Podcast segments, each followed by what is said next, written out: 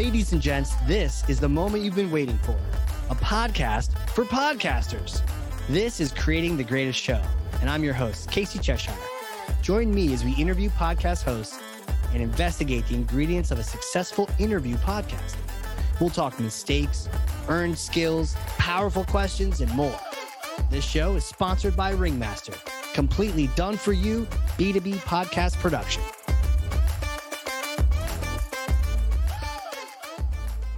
Okay, we're doing this.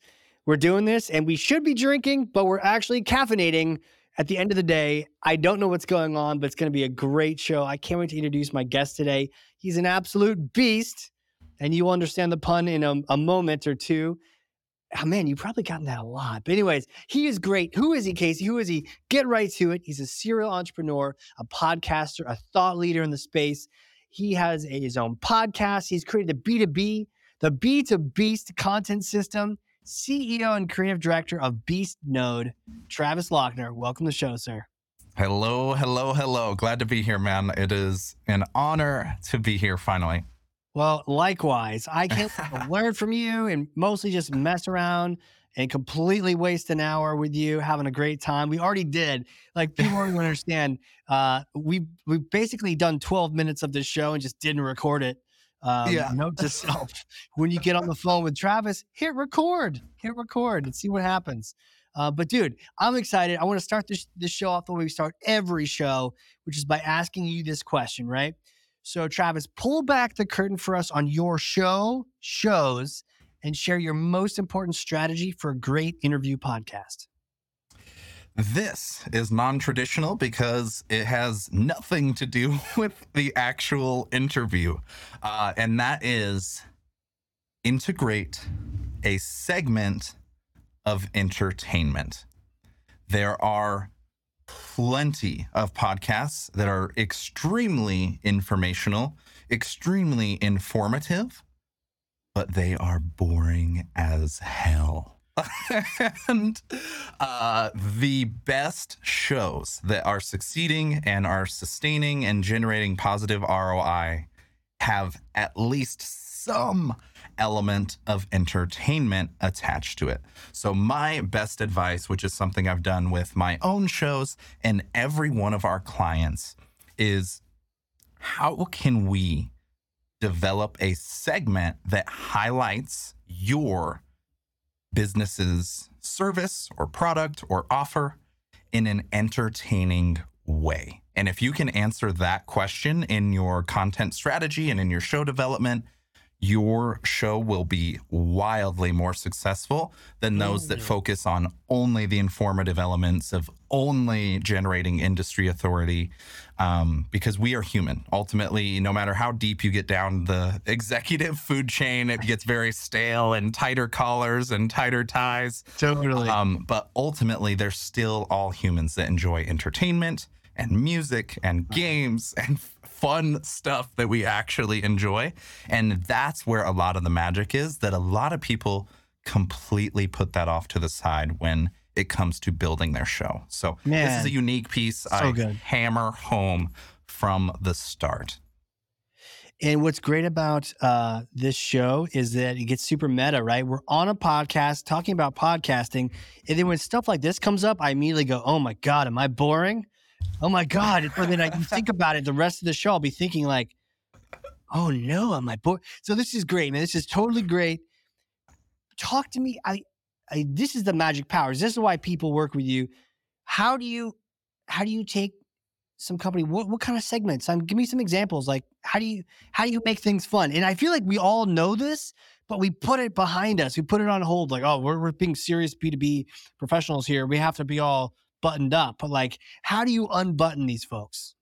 Yes, this is such a fun challenge / opportunity to explore. So I got two examples I think you'll really like.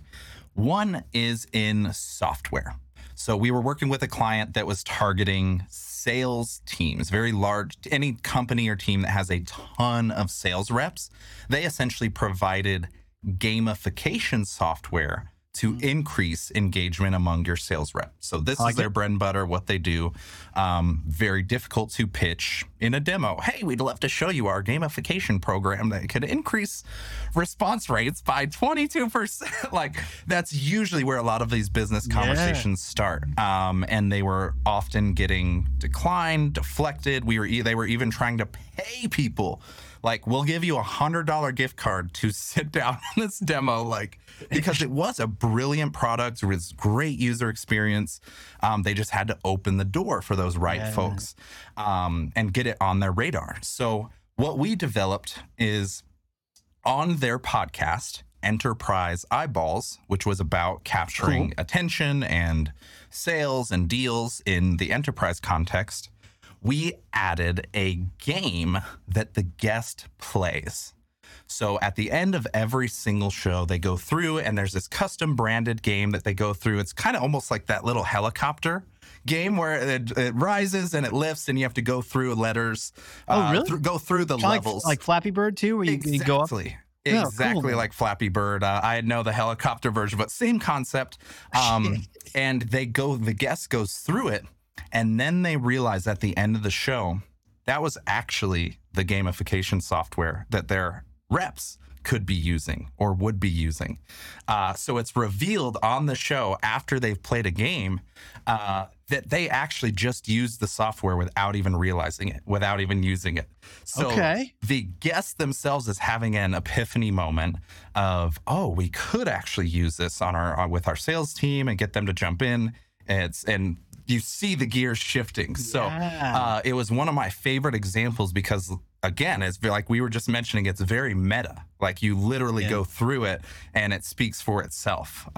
So it was a super powerful way that without fail, the demos that they were begging for before, people went through without even realizing it. And then they connect the dots afterwards, and it's great content. People have fun. They get frustrated going through it. There's a high score of who's like the best on the show. And all it is just a 60-second segment we just throw at the end of the show.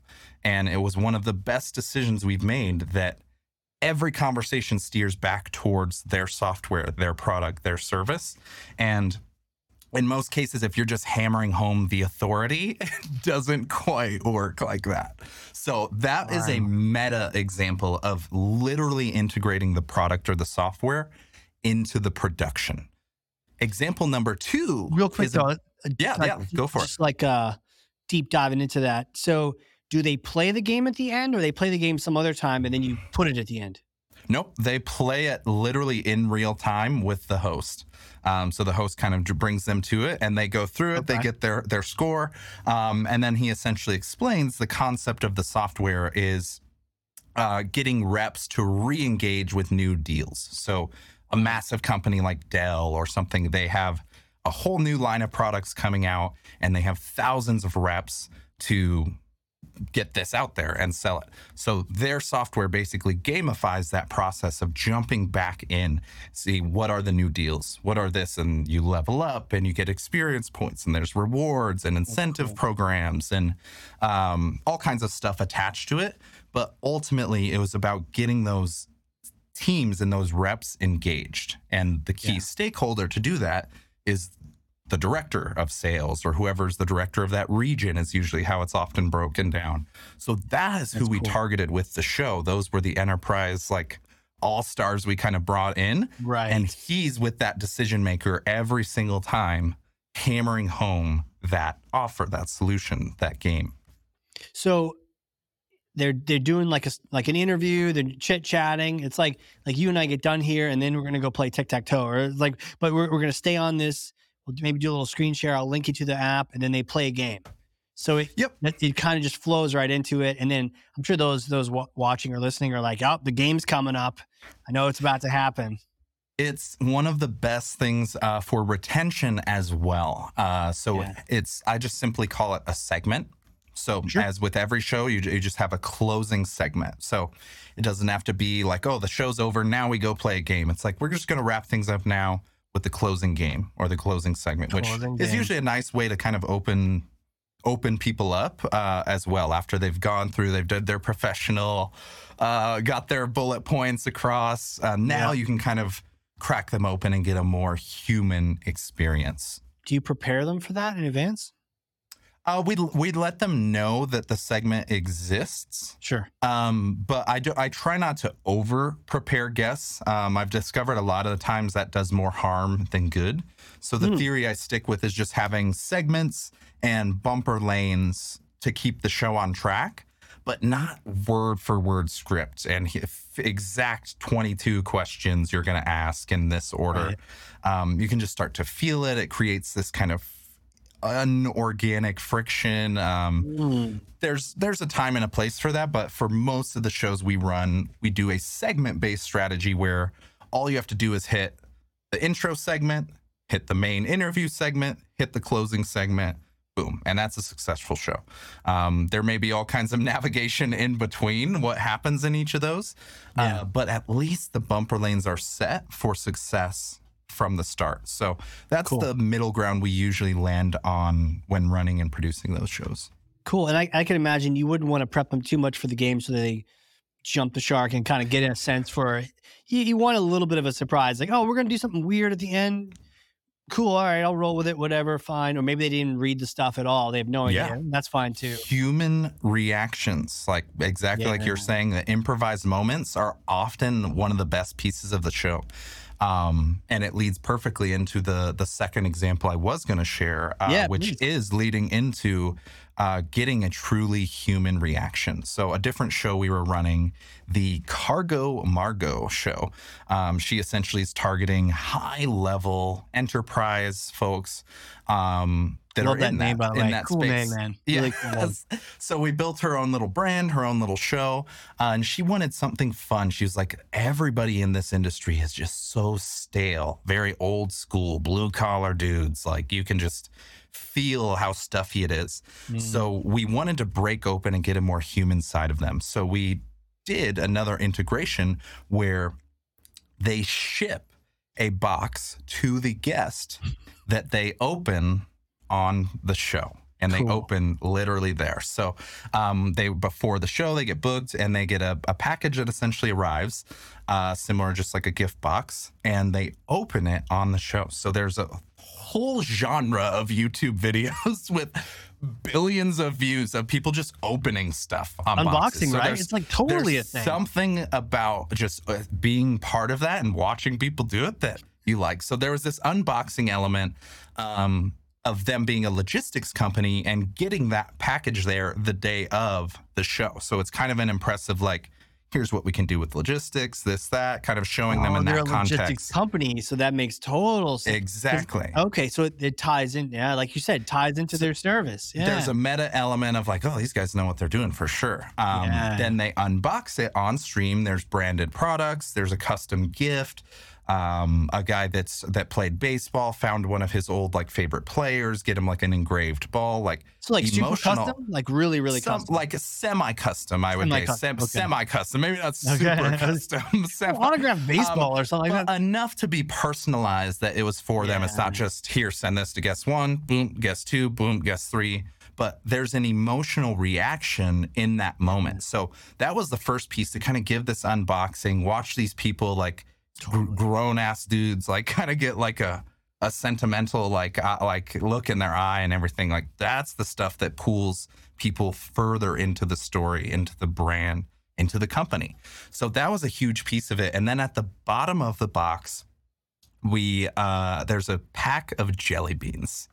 And that pack of jelly beans, you may be familiar with it. There's a Jelly Belly brand called Bean Boozled, which is essentially a prank jelly beans where half of them are delicious and half of them are disgusting. So we essentially set up a closing game show called Spill the Beans, where they answer a personal kind of fun question, and then each, the guest and the host, take a jelly bean.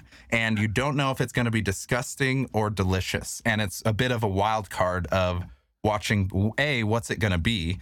And then B, watching people's reactions is one of the most hilarious things we've done on a professional stream, to watch grown executives running multi-million-dollar companies suddenly get a jelly bean that like tastes like liver and onions, and then all of their demeanor and stature has suddenly gone out the gate. The reactions, the words that come along with that. And it was just one of my favorite segments, was to be able to really just end the show. They have a great time. It's fun. It's not super harmful in any way. But it's one of the most humanizing things that we've really done with these boring, stale interview podcasts. Watching somebody get those facial reactions and just that whole experience. They're suddenly laughing or smiling or bantering or sort of half insulting the host. Like, why would you do this to me? It's just a whole different energy that if you just had a plain Jane interview, like, you're never going to get that side of this person. They're going to go on to their next meeting, and they probably won't even remember they were on that show ever again. Right. Yeah, people forget that. I mean, sometimes if you're on one podcast, you're probably on four, and they blur after a while. You're like, oh, yeah, it was that one. Well, it wasn't too memorable. But yeah, the jelly bean gross out, you know, I'd be all excited to get a Dr. Pepper, but, you know, the earwax one would be just like, what is going on? What is going on here? But all these segments happen at the end. Typically, the fun happens at the end. I think there is an alternative theory of kind of going sort of icebreaker theory, of when, let's loosen it up, let's have some fun. But for high-end business and truly, truly developing the relationship, especially the way we leverage and use these shows, a lot of the times the host is using this for discovery, for rapport, and essentially selling. It's their first touch point in a sales funnel. So we really do want to set the tone, set the authority that you know what you're talking about. Let them get out. A lot of the times when people come onto podcasts, they know in their head, they're like, okay, I want to hit this, this, and this. And then once they get past that moment and they get that out of their head, you start to get more of their real version. So by natural, I guess, preference, we've plugged those into the end. It has felt a little bit more professional to get the job done first, then let's have some fun. Doesn't always have to be that way. There is definitely room to play kind of the icebreaker strategy and throw that at the front end, and then they're engaged. They're like, whoa, what was that? All right, let's get it. But for the most part, I think setting the tone, getting the job done first, and then having some fun after is a more ideal order of operations. Yeah, I could see it going either way, but maybe it works the best having it at the end because you spent a whole show together. It was a great show. We're tired. We're not really thinking about it anymore. You're not as uptight. You're more relaxed. Hey, this guy is great. We had a good interview. What could it possibly happen? You know? Yep. So it's you're a lot more relaxed at the end. So this came up earlier, and it was all I could do not to go down the rabbit hole before I heard the other examples, because I mean, we could talk about having fun all day, but a couple of things popped up, the idea about the prep. So take me to, and you mentioned not wanting to overly prepare the guest. So what kind of prep do you recommend? I heard like a segment strategy. Are you letting them know anything in advance? What kind of things do you do to prep your guests? So there's two pieces, I guess, on our end, because we operate as producer. So we operate a lot on the host side as well, of having the host prepared for the show is a huge piece. So ultimately... What do you want to talk about first? Prepping the guest or prepping your host? Let's do host first because it leads into the guest experience. So... Yeah. The three layers, I guess, is the show itself, setting up the show so that it has clear bumper lanes to hit. Segment 1, 2, 3 is a successful show. Yep. Having that clear destination and super simple makes it less of a like, oh, I got to go fill time for 45 minutes Yeah. And it's more, and it's just as long as I do these three things, boom, boom, boom, we had a good show. And of course, there is an average duration or an estimated duration and a little bit of time control to play with. But for the most part, simplify it the same way you would a sales call. You don't want to overwhelm somebody and be like, so our process is a 45-minute call on this end, and then we jump into your first playbook, and then we tap in, and then they're like, oh, God. It's just, hey, here's what we're going to do. We're going to have a quick intro, a primary interview, and then we'll play a quick little game here in the last 5 minutes. That's way less daunting for both the host and the guest. Yeah. So set that tone and simplify it. And then on the host side, their only goal is to let the guest be the best version of themselves. So any way they can throw softballs, research is often a huge piece of this. When using research, it's not just to go research and say, oh, so we saw you did this, this, and this. How was it? It's use that research to go one level deeper on everything.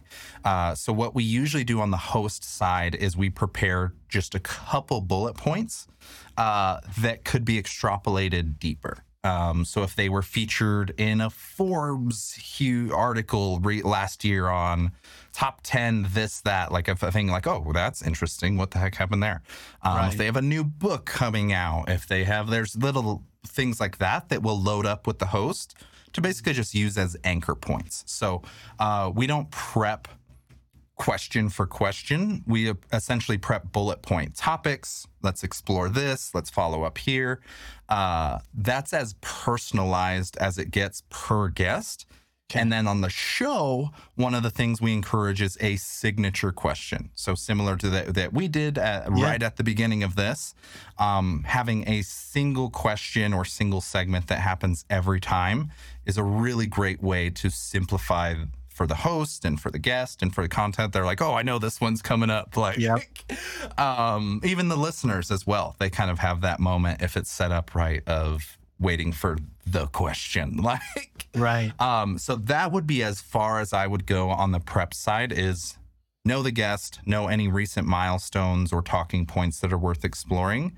And truly the show itself should have a North Star of exactly what it's meant to do from the start. And in most cases, it's extract and highlight the expertise of the guest. Obviously, there's other types of shows and stuff, but 90% of the time, that is the default goal. And then indirectly, you absorb a lot of that spotlight. I think a lot of people, unless... it was your goal from the start. I guess it should be a solo show, but a lot of people use interview shows to exemplify all of their expertise and stories and share the same things over and over.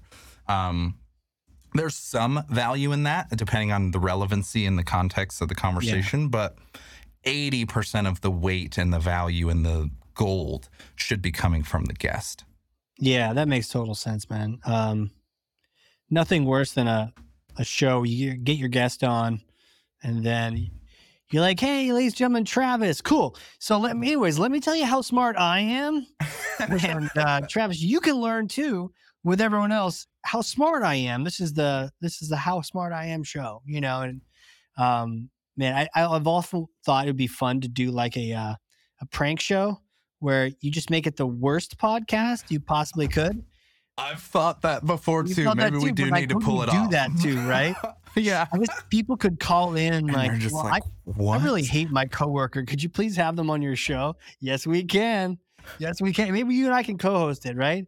And so you leave them sitting in the waiting room and don't even introduce them until 15 wrong minutes name, in. Mispronounced, like intentional tech glitches. Yeah. Oh man, that would be brutal. Brutal and amazing all at once. I like it. Surprise them with questions they don't know the answer to. Oh, that would be good. Almost like an anti podcast. Like, here's all the things you do wrong in a show. Here's like the opposite of the greatest show. Oh, right. The worst show. Creating the worst show. Oh, touche. We might have something other. Might have to cook that up, man. That'll be fun. Nice. And then, people can, as a here's how you save it, right? We make it a fundraiser for charity. There and you go. On if now. You want to put your coworker up to it, you donate $100. It'll go to some amazing charity. We'll save the children, and we'll prank your coworker by having them on the worst podcast experience they've ever had. And then you will have a Hall of Fame to see how long the guest stays on before they just hang up their phone. I feel like there's a lot of people that would be the worst part, is just there's some poor gentle souls out there that would just be like, oh, it's all right. We could try again. Oh, totally. It's okay. Don't worry. You can do it. And they're like, no, that's not the reaction we wanted. And you and I are so nice. We would we'd stop halfway. We'd be like, look, dude, we've been on this thing for like 3 hours. We can't get them out. It's like from Community. Abed's just sitting there for like 19 hours. We're like, Abed, go home. Like, please stop. You've been on this podcast for 9 hours. Go away. Yeah. I mean, well, this is really interesting. And so the final question on the prep, just to sort of clear things up. So what is the guest? Do they get materials in advance? Because you're not doing a prep call, right? Nothing like that. Nope. We actually have emphasized with most of our hosts, at least for efficiency, we do a lot of the filtering and the screening in our booking criteria. So we have a vividly rigid booking criteria, usually about 5 metrics that you meet. Yes, no. It's as straight up as that. They are in this role. Yes, no. They are in this industry. Yes, no. This company size. Yes, no. Sweet. They are good on video or whatever other benefits are relevant to the show. If they meet 3 of the 5 requirements or more, they move through. If they don't, they're not a good fit. So that's helped a lot of time in that bookings back and forth of, hey, what do you think of this guy? Oh, he's good here, but maybe not this one. Oh, what do you think? And there's a lot of back and forth because it's so ambiguous. It's kind of abstract. It's people at all different levels. And they're like, okay, well, what if they work at this company, but they're not the right role? And like, it becomes, so getting ahead of those questions proactively really helps the producer or whoever's booking or even the host themselves be very clear on who's a fit and who is not. So that does a lot of the work, because if they're an ideal fit, it's really about this, again, just cracking open the conversation. So what we prep for guests is what I alluded to earlier of we give them the segments that are incoming. So the intro segment will just be a couple quick questions about your industry. The main interview will be about your process and your strategy specifically. And then we'll close with a fun little jelly bean game or whatever. Yeah. So all of that is in the event description. And then we use pre-show sequences. So to warm up, this is especially valuable for the biz dev side of things. Right. If you need to warm up people to who the host is, who the company is, what your product, your offer is, like kind of leading them there. Using the prep emails are a great touch point, because those are almost always opened like 80-90% of the time. Yeah, I mean, it's a great point, right? Yeah. Again, not the same if you're in a sales sequence or a demo follow-up. Those have maybe 10-20% if you're lucky. So it's a high open rate. Make sure everything is addressed that they need to know, and then sprinkle in those snippets of building rapport and of strategy. And hey, by the way, this is what we do. It's a great way to hit those, both of those, where you're warming up the guests, but it's not feeling overwhelming. So that can be as simple as one email 24 hours before. Other times we have 3 to 5 emails going out that are much more rigid sequence. But in any case, we have never shared direct list of questions. Back in the day, I guess we have, and the results just weren't ever as great as running a more raw kind of bullet point level. You can just feel... Yeah. You can feel it.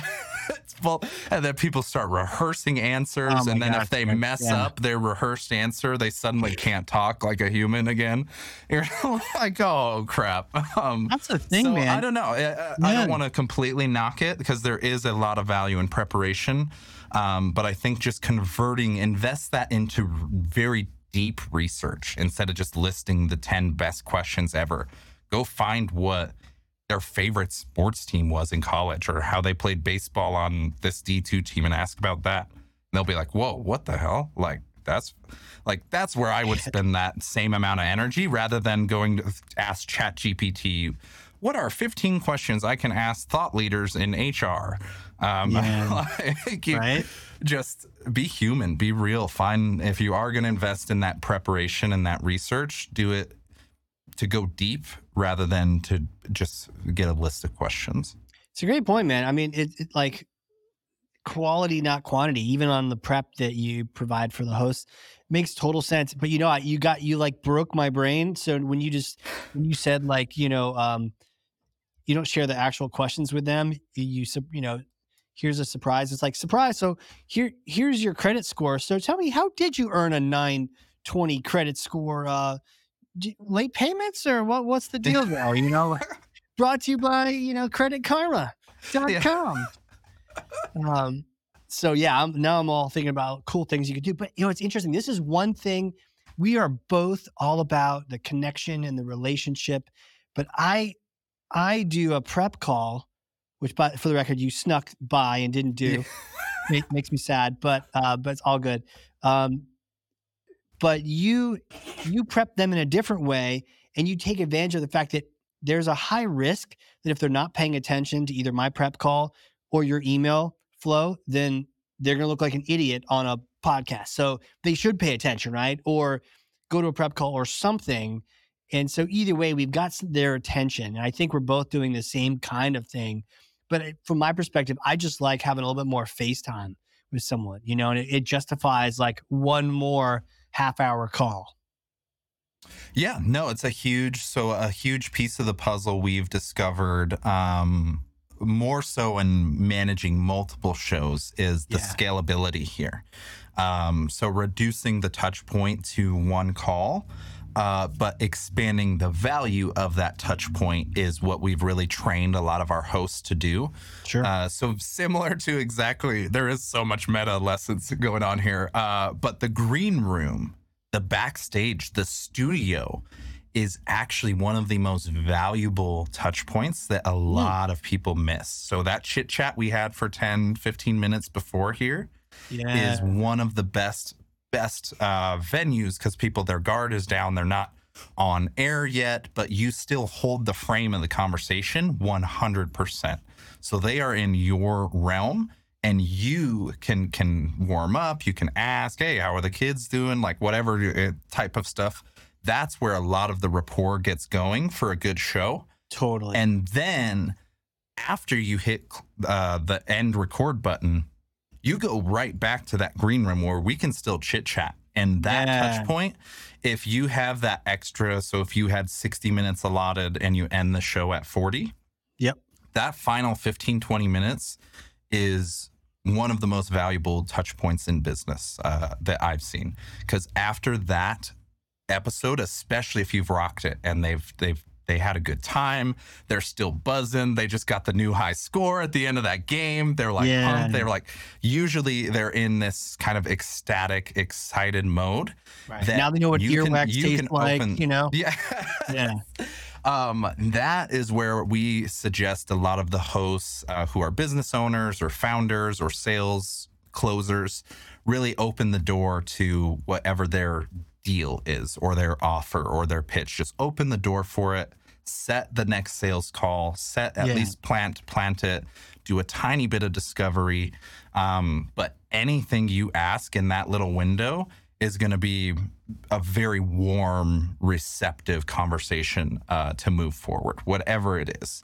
So don't underestimate the value of those studios, because I essentially do the exact same thing, but instead of separating it to a separate call, the first 15 minutes is essentially the prep call to alleviate any of those concerns. And then the afterwards, that's like the after party. That's like when you go to the networking event or the conference, and then there's the keynote from 3 to 5, but 5 to 7, where everybody's grabbing drinks and mingling and chit-chatting, that's where all the magic happens. Same thing with these podcast studios. So utilize that extra time, block more time than necessary for the show, and leverage the front end and the back end of that studio as much as possible.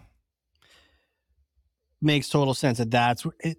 Before the show starts, that's like a prep call, but just smushed into the first call. But talk to me about the magic at the end, the green room after the show. Tell me about the magic that goes there. Our brains are mush. We just finished the show, but we're happy. We know each other well now. We just ate earwax. Mm-hmm. Like, what kind of things do you advise people discuss? And you mentioned a few, like, do you have a set order, or what do you do? Yeah. So I often love giving people clarity and simplicity. So I basically set the stage of like, yo, you rocked it. That was amazing. That was one of my favorite episodes so far. So here's pretty simple. We'll send this off to the editor. They'll get this all polished up. We'll get clips from it. Do you have a content team we could share this with? So that's my leverage into now understanding a little bit more of their business and their company. So making it sound simple. Next steps are, hey, we're going to share this episode. You'll have 3 to 5 clips you can use on TikTok, LinkedIn. They do really great. Kind of setting the tone there. Yeah. And then I go into, do you have a content team? Do you have a social media manager? Do you have other people? And now it starts opening the door to, well, no, we don't have a content team, but I have a bunch of stuff from last year we're trying to get posted. Or you start hearing these conversations, and it starts, for me, again, I have another meta element when I'm at the end of the show. I basically can ask and set the stage of like, now imagine if you were sitting in my seat and we set up a show with your dream client here on the other end. Would that be something you're interested in? Talk to me about that, man, because I struggle with that, right?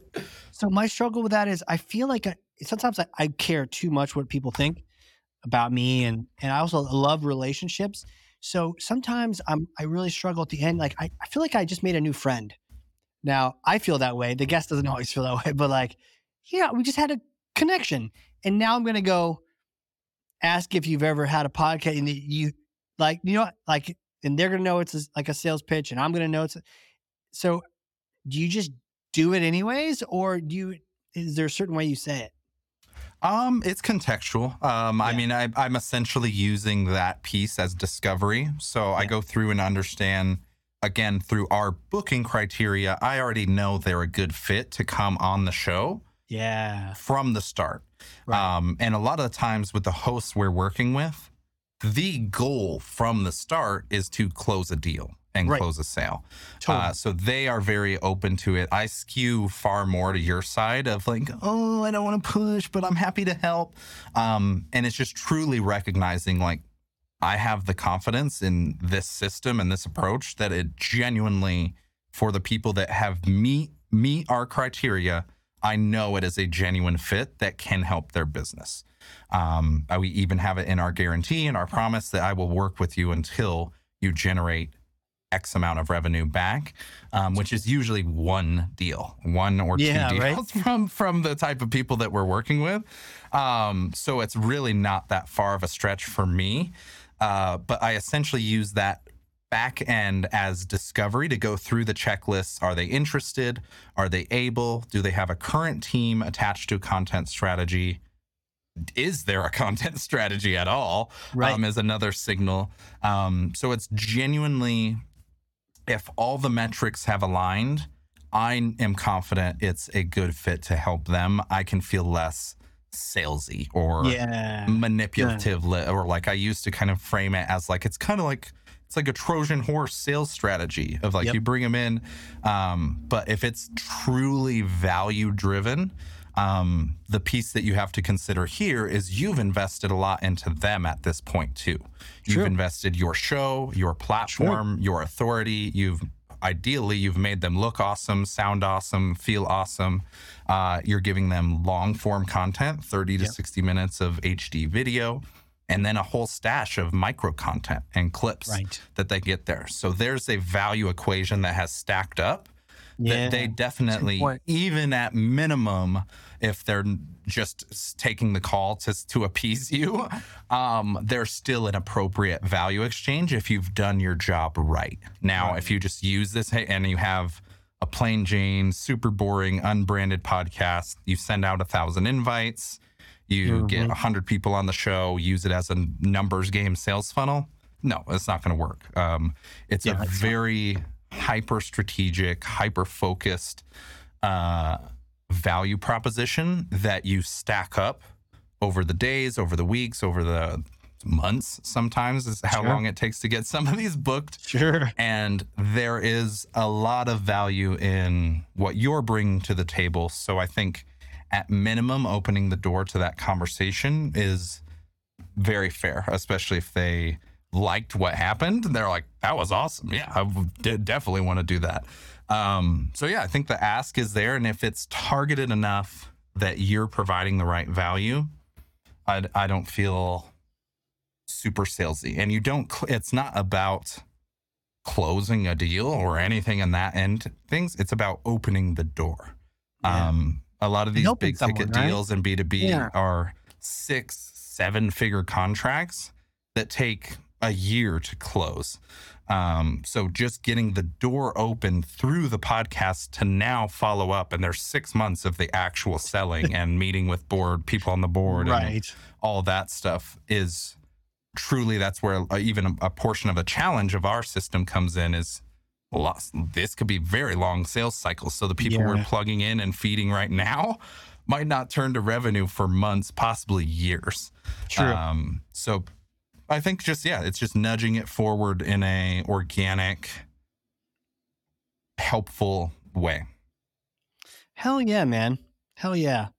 I can't wait to get you in my green room and meta all these things back at you. Yeah. But dude, thank you so much for coming on here. Where can people, they want to get in touch, they want to talk about your content system, help with podcasts, whatever the case may be, where do they go? How do they talk to you? How do they talk to Beast Node? All that jazz. Yes, absolutely. So I've spent most of my post-pandemic era developing a video content system that operates as a content engine and a sales engine all in one. So for founders, busy executives, or quote unquote closers that just want to open the door for big ticket relationships, we've developed a system that can get you set up with a YouTube channel, a podcast, a live stream. We find your fit for your personality, your style, your business, and we build out that whole production. So we've turned it into a 1 hour a week investment, essentially turns into a long form series and daily content. So we've tapped into a hyper efficient solution for a very niche target audience of folks. But if that is your type of fit, where you really understand the value of content, but you haven't been able to plug it into your business, we connect those dots. So either through a coaching and training program to do it yourself and get it going, or just hand it off, throw it over here, and we'll fully take care of it top to bottom. So the best way to get started on that journey is thebeastnode.com is the easiest way. It's just a one pager of our offer, our setup. And then the more human and direct approach would be to connect with me on LinkedIn. Travis Lochner, L-A-C-H-N-E-R. And that is where 90% of my social and business interactions go down. And I also share a lot of this, these systems, these content, and that advice on LinkedIn. So those would be the best two avenues, thebeastnode.com and hunt me down on LinkedIn. Cool, man. Dude, that all sounds fantastic. Making it happen. You are a gentleman and a scholar and a wizard of the high seas of the podcasting world. Dude, thank you so much for coming on here, hanging out, and teaching me a whole bunch of cool stuff. Likewise. Thank you for the opportunity, man. Hell yeah. For those listening, if you learned something, and I freaking know you did because I literally have 2 pages of notes over here, coming back, then share this thing with someone else. One person, 2 people, 5,000 people, whatever. But then put your take on it, not just whatever I heard, said or whatever Travis said, but like, what did you hear from this? And go forth and podcast and enjoy the hell out of that and sell a bunch of deals and have a great time doing it. Travis, thank you again, sir. You're the man. Thank you. All right, everyone. This has been a crazy cool episode of Creating the Greatest Show. Stay tuned for Creating the Worst Show on next. And until then, we will see you all next time. And next time doesn't have to be next week. Life's too short, and we have way too much to talk about. Find show notes full of takeaways, lessons, and links at creatingthegreatestshow.com. For more information on launching your own podcast or working with us to produce your existing show, come on down to the big tent at ringmaster.com. Until then, friends, whatever you do, do it with all your might. Work at it, if necessary, early and late, in season and out of season, not leaving a stone unturned and never deferring for a single hour that which can be done just as well now. P.T. Barnum.